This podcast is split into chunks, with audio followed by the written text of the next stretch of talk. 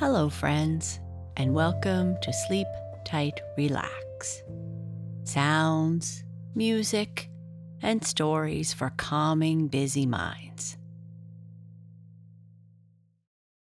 A short message for grown-ups.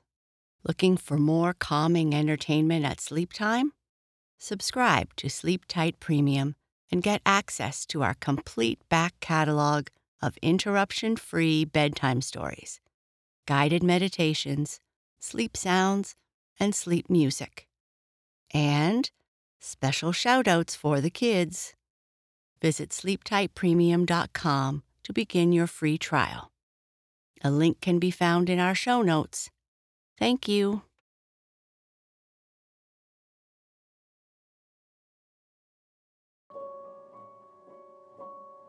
Our sleep story tonight is about an emperor and a nightingale.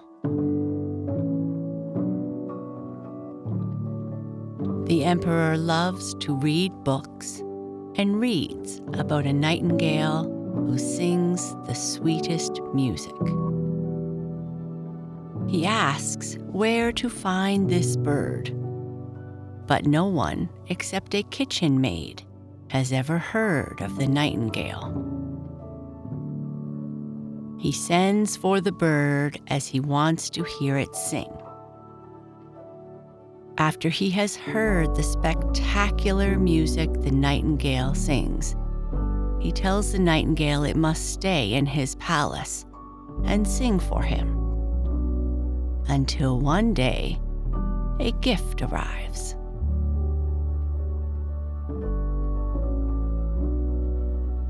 Before we continue with our story, let's first make sure you are cozy and comfortable. Turn off the lights, silence notifications. Find your comfortable place, your place to relax, or your favorite position in bed. Position your pillows a teddy, or your other little comforts to make sure that everything feels as it should.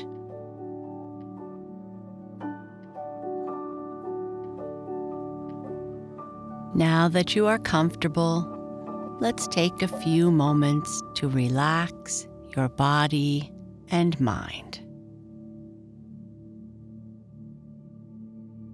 First, Close your eyes, and we'll begin with a few slow, deep belly breaths.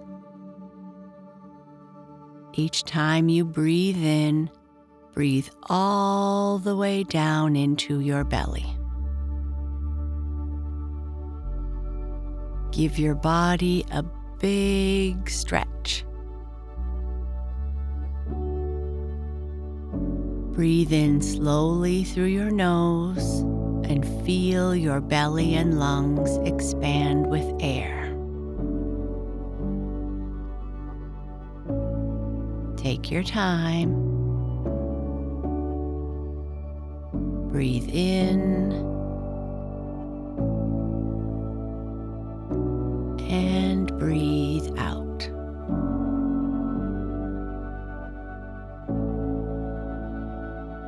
breathing slowly like this.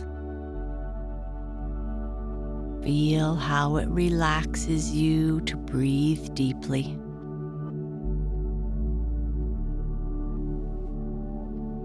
Your body begins to feel deeply relaxed and sinks down further and further into your nice, soft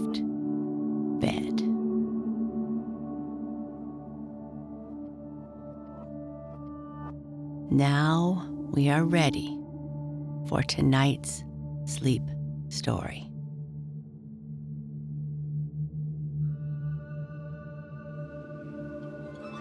The Nightingale. The Emperor's palace was the most splendid in the world, all made of priceless porcelain, so brittle and delicate that you had to take great care how you touched it. In the garden were the most beautiful flowers, and on the loveliest of them were tied silver bells which tinkled, so that if you passed, you could not help looking at the flowers. Everything in the emperor's garden was admirably arranged with a view to effect. And the garden was so large that even the gardener himself did not know where it ended.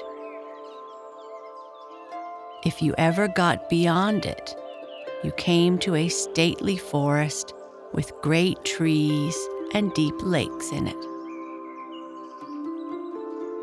The forest sloped down to the sea, which was a clear blue.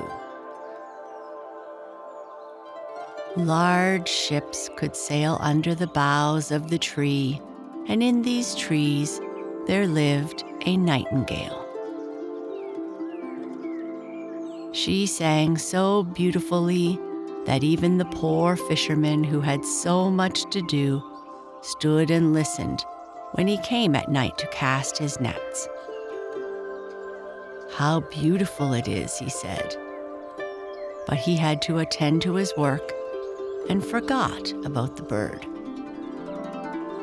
But when she sang the next night and the fisherman came there again, he said the same thing. How beautiful it is.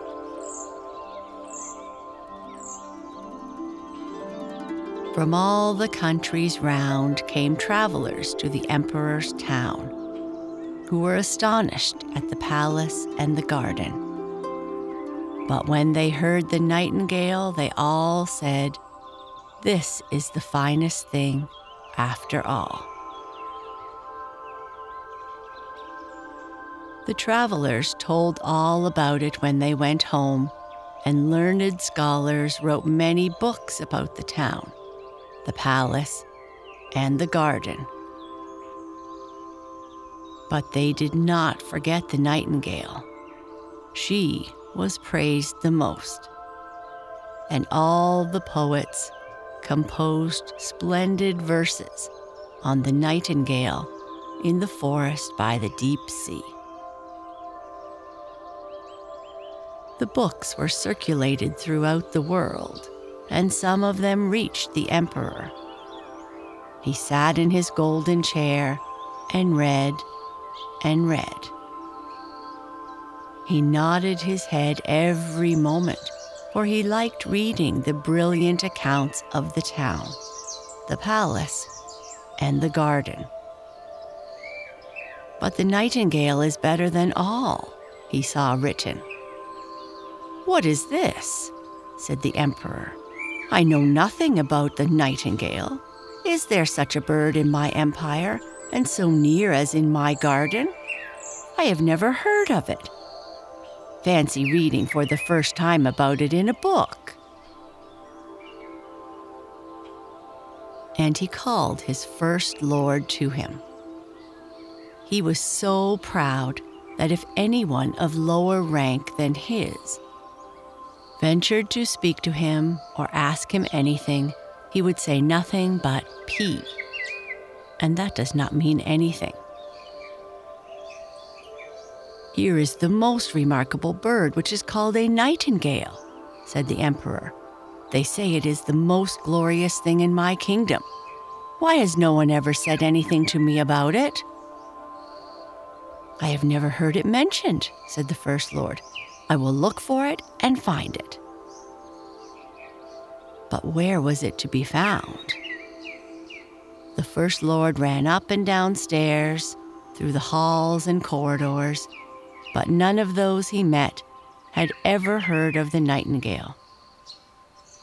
And the First Lord ran again to the Emperor and told him that it must be an invention on the part of those who had written the books. Your Imperial Majesty cannot really believe all that is written. There are some inventions called the Black Art. But the book in which I read this, said the Emperor, is sent to me by His Great Majesty, the Emperor of Japan, so it cannot be untrue.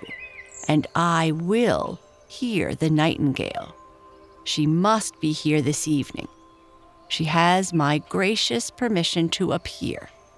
And if she does not, the whole court shall be dismissed after supper. Oh no, said the First Lord, and he ran up and downstairs, through the halls and corridors, and half the court ran with him, for they did not want to be dismissed.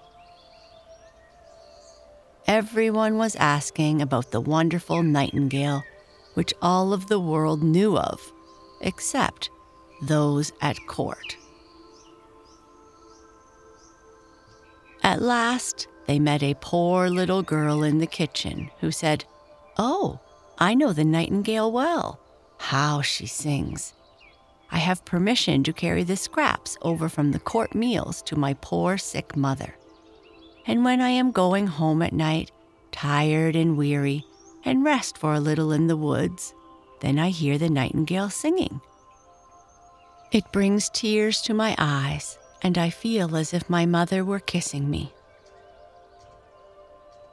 Little kitchen maid, said the First Lord, I will give you a place in the kitchen, and you shall have leave to see the Emperor at dinner, if you can lead us to the nightingale, for she is invited to come to court this evening.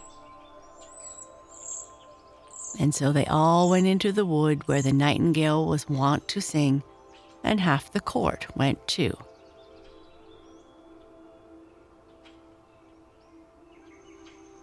When they were on their way there, they heard a cow mooing. Oh, said the courtiers, now we have found her. What a wonderful power for such a small beast to have. I am sure we have heard her before. No, that is a cow mooing, said the little kitchen maid. We are still a long way off. Then the frogs began to croak in the marsh. Splendid, said the chaplain. Now we hear her. It sounds like a little church bell. No, no, those are frogs, said the little kitchen maid. But I think we should soon hear her. Then the nightingale began to sing. There she is, cried the little girl. Listen, she is sitting there and she pointed to a little dark gray bird up in the branches. Is it possible? said the First Lord. I should never have thought it. How ordinary she looks. She must surely have lost her feathers because she sees so many distinguished men round her. Little Nightingale, called out the little kitchen maid, our gracious Emperor wants you to sing before him. With the greatest of pleasure, said the nightingale, and she sang so gloriously that it was a pleasure to listen. It sounds like glass bells, said the First Lord. And look how her little throat works. It is wonderful that we have never heard her before she will be a great success at court. Shall I sing once more for the Emperor? asked the nightingale, thinking that the Emperor was there. My esteemed little nightingale, said the First Lord, I have the great pleasure to invite you to court this evening, where His gracious Imperial Highness will be enchanted with your charming song. It sounds best in the green wood, said the nightingale. But still, she came gladly when she heard that the emperor wished it. At the palace, everything was splendidly prepared. The porcelain walls and floors glittered in the light of many thousand gold lamps. The most gorgeous flowers which tinkled out well were placed in the corridors. There was such a hurrying and draft that all the bells jingled so much that one could not hear oneself speak. In the center of the great hall where the emperor sat was a golden perch on which the nightingale sat. The whole court was there, and the little kitchen maid was allowed to stand behind the door now that she was a court cook. Everyone was dressed in his best, and everyone was looking towards the little gray bird to whom the emperor nodded. The nightingale sang so gloriously that the tears came into the emperor's eyes and ran down his cheeks. Then the nightingale sang even more beautifully. It went straight to all hearts. The emperor was so delighted that he said she should wear his gold slipper round her neck. But the nightingale thanked him and said she had had enough reward already. I have seen tears in the emperor's eyes. That is a great reward. An emperor's tears have such power. Then she sang again with her gloriously sweet voice. That is the most charming behavior I have ever seen, said all the ladies round, and they all took to holding water in their mouths that they might gurgle whenever anyone spoke to them. Then they thought themselves nightingales.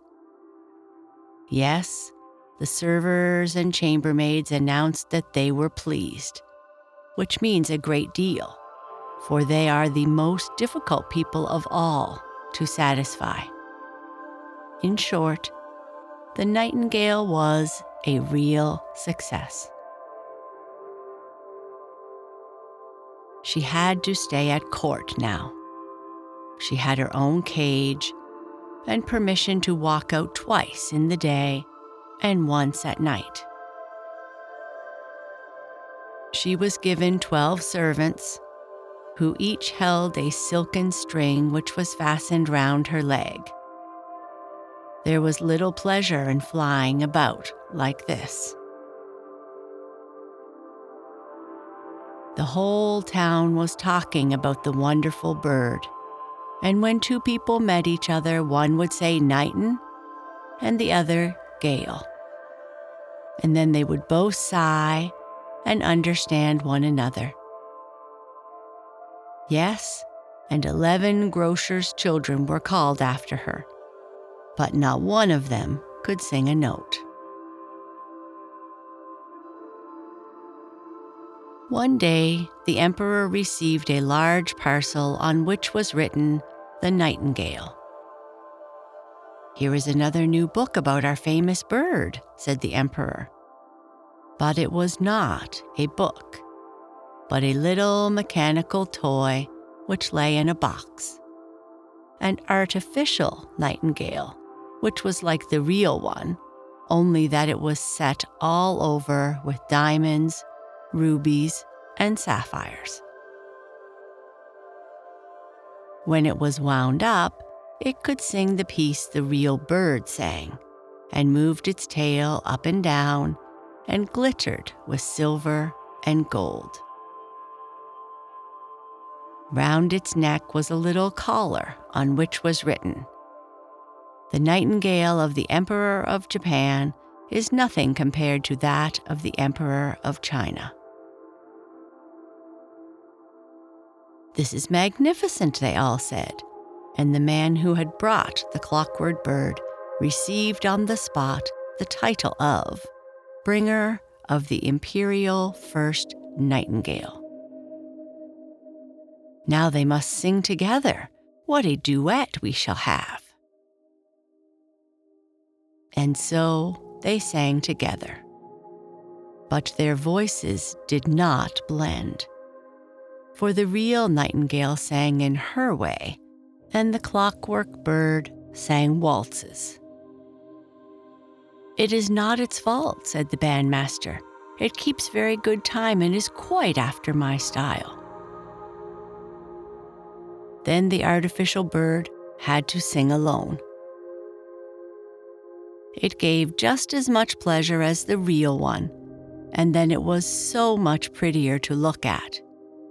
It sparkled like bracelets and necklaces. Three and thirty times it sang the same piece without being tired. People would like to have heard it again, but the emperor thought that the living nightingale should sing now. But where was she? No one had noticed that she had flown out of the open window away to her green woods. What shall we do? Said the emperor. And all the court scolded and said that the nightingale was very ungrateful. But we still have the best bird, they said, and the artificial bird had to sing again.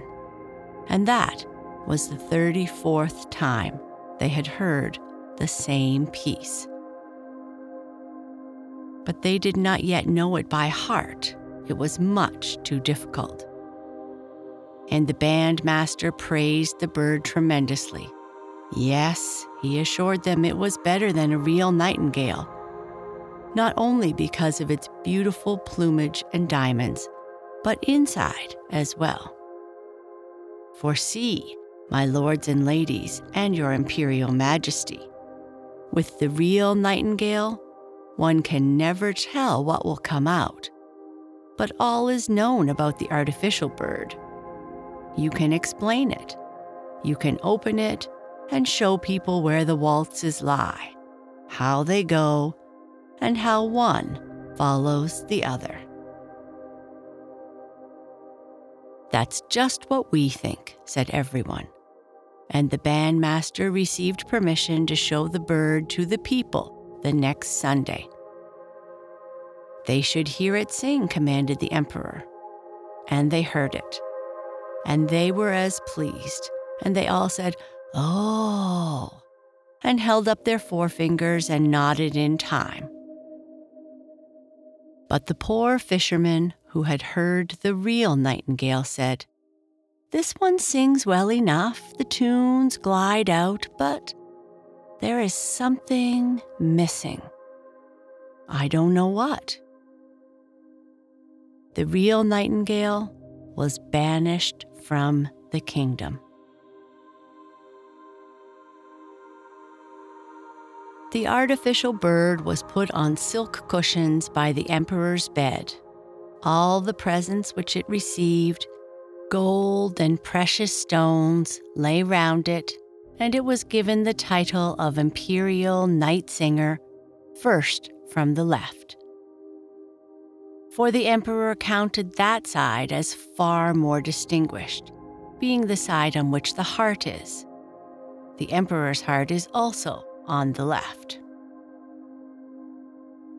And the bandmaster wrote a work of 25 volumes about the artificial bird.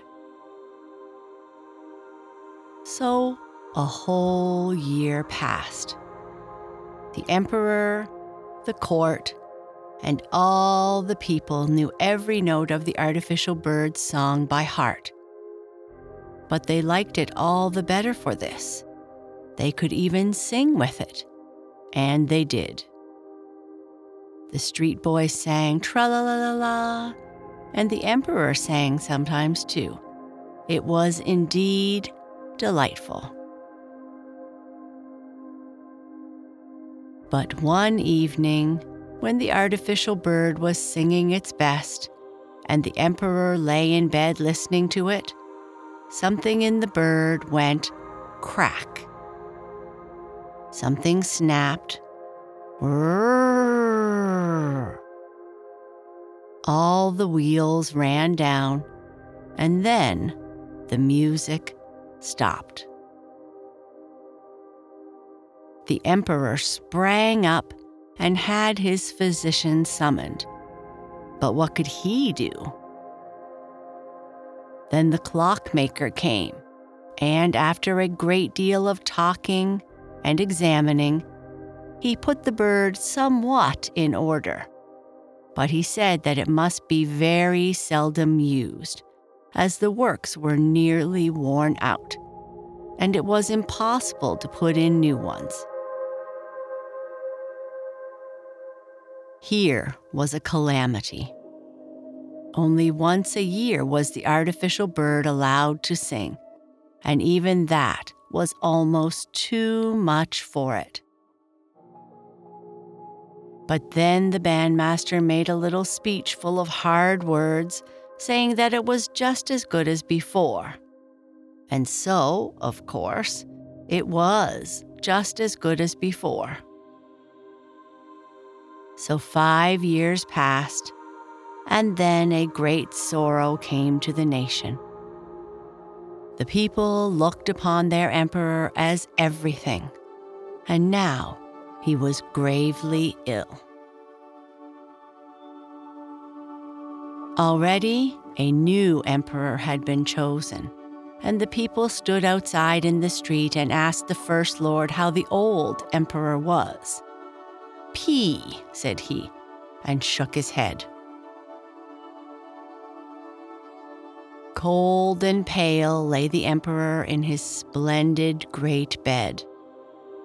The whole court believed him not long for this earth, and one after the other left him to pay their respects to the new emperor.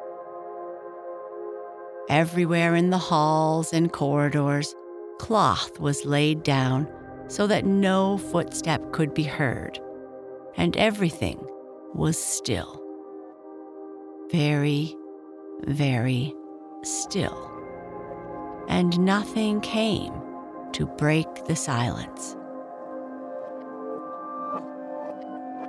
The emperor longed for something to come and relieve the monotony of this stillness.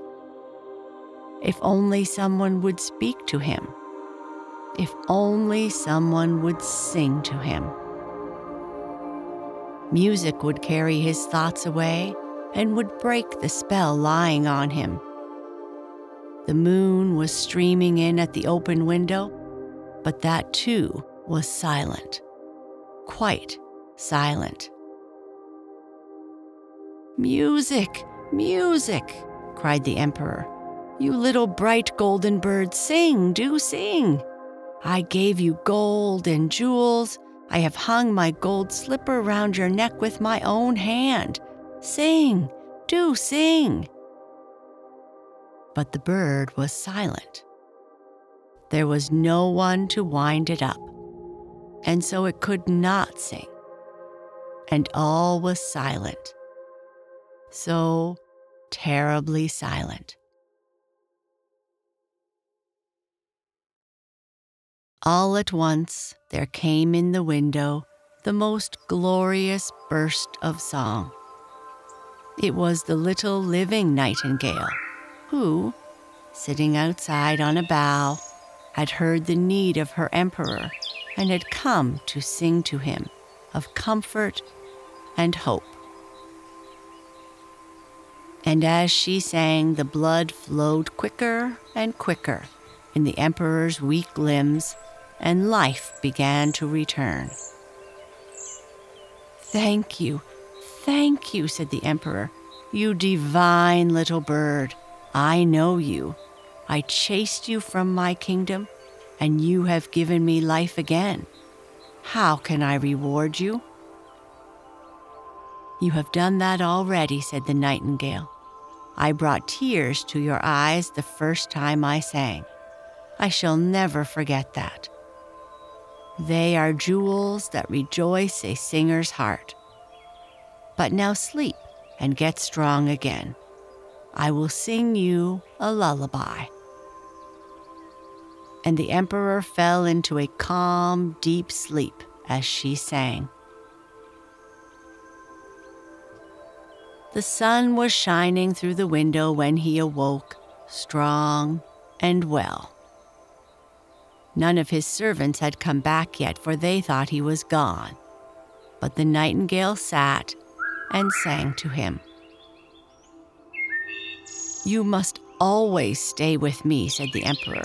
You shall sing whatever you like, and I will break the artificial bird into a thousand pieces. Don't do that, said the nightingale. He did his work as long as he could. Keep him as you have done. I cannot build my nest in the palace and live here, but let me come whenever I like. I will sit in the evening on the bough outside the window, and I will sing you something that will make you feel happy and grateful. I will sing of joy and of sorrow. I will sing of the evil and the good which lies hidden from you. The little singing bird flies all around to the poor fisherman's hut, to the farmer's cottage, to all those who are far away from you and your court. I love your heart more than your crown though that has about it a brightness as of something pure. Now, I will sing to you again, but you must promise me one thing. Anything, said the Emperor, standing up in his imperial robes, which he had himself put on, and fastening on his sword, richly embossed with gold. One thing I beg of you don't tell anyone that you have a little bird who tells you everything. It will be much better not to. Then the nightingale flew away. The servants came in to look at their emperor, whom they feared would be gone. And their emperor said, Good morning, with a large smile on his face.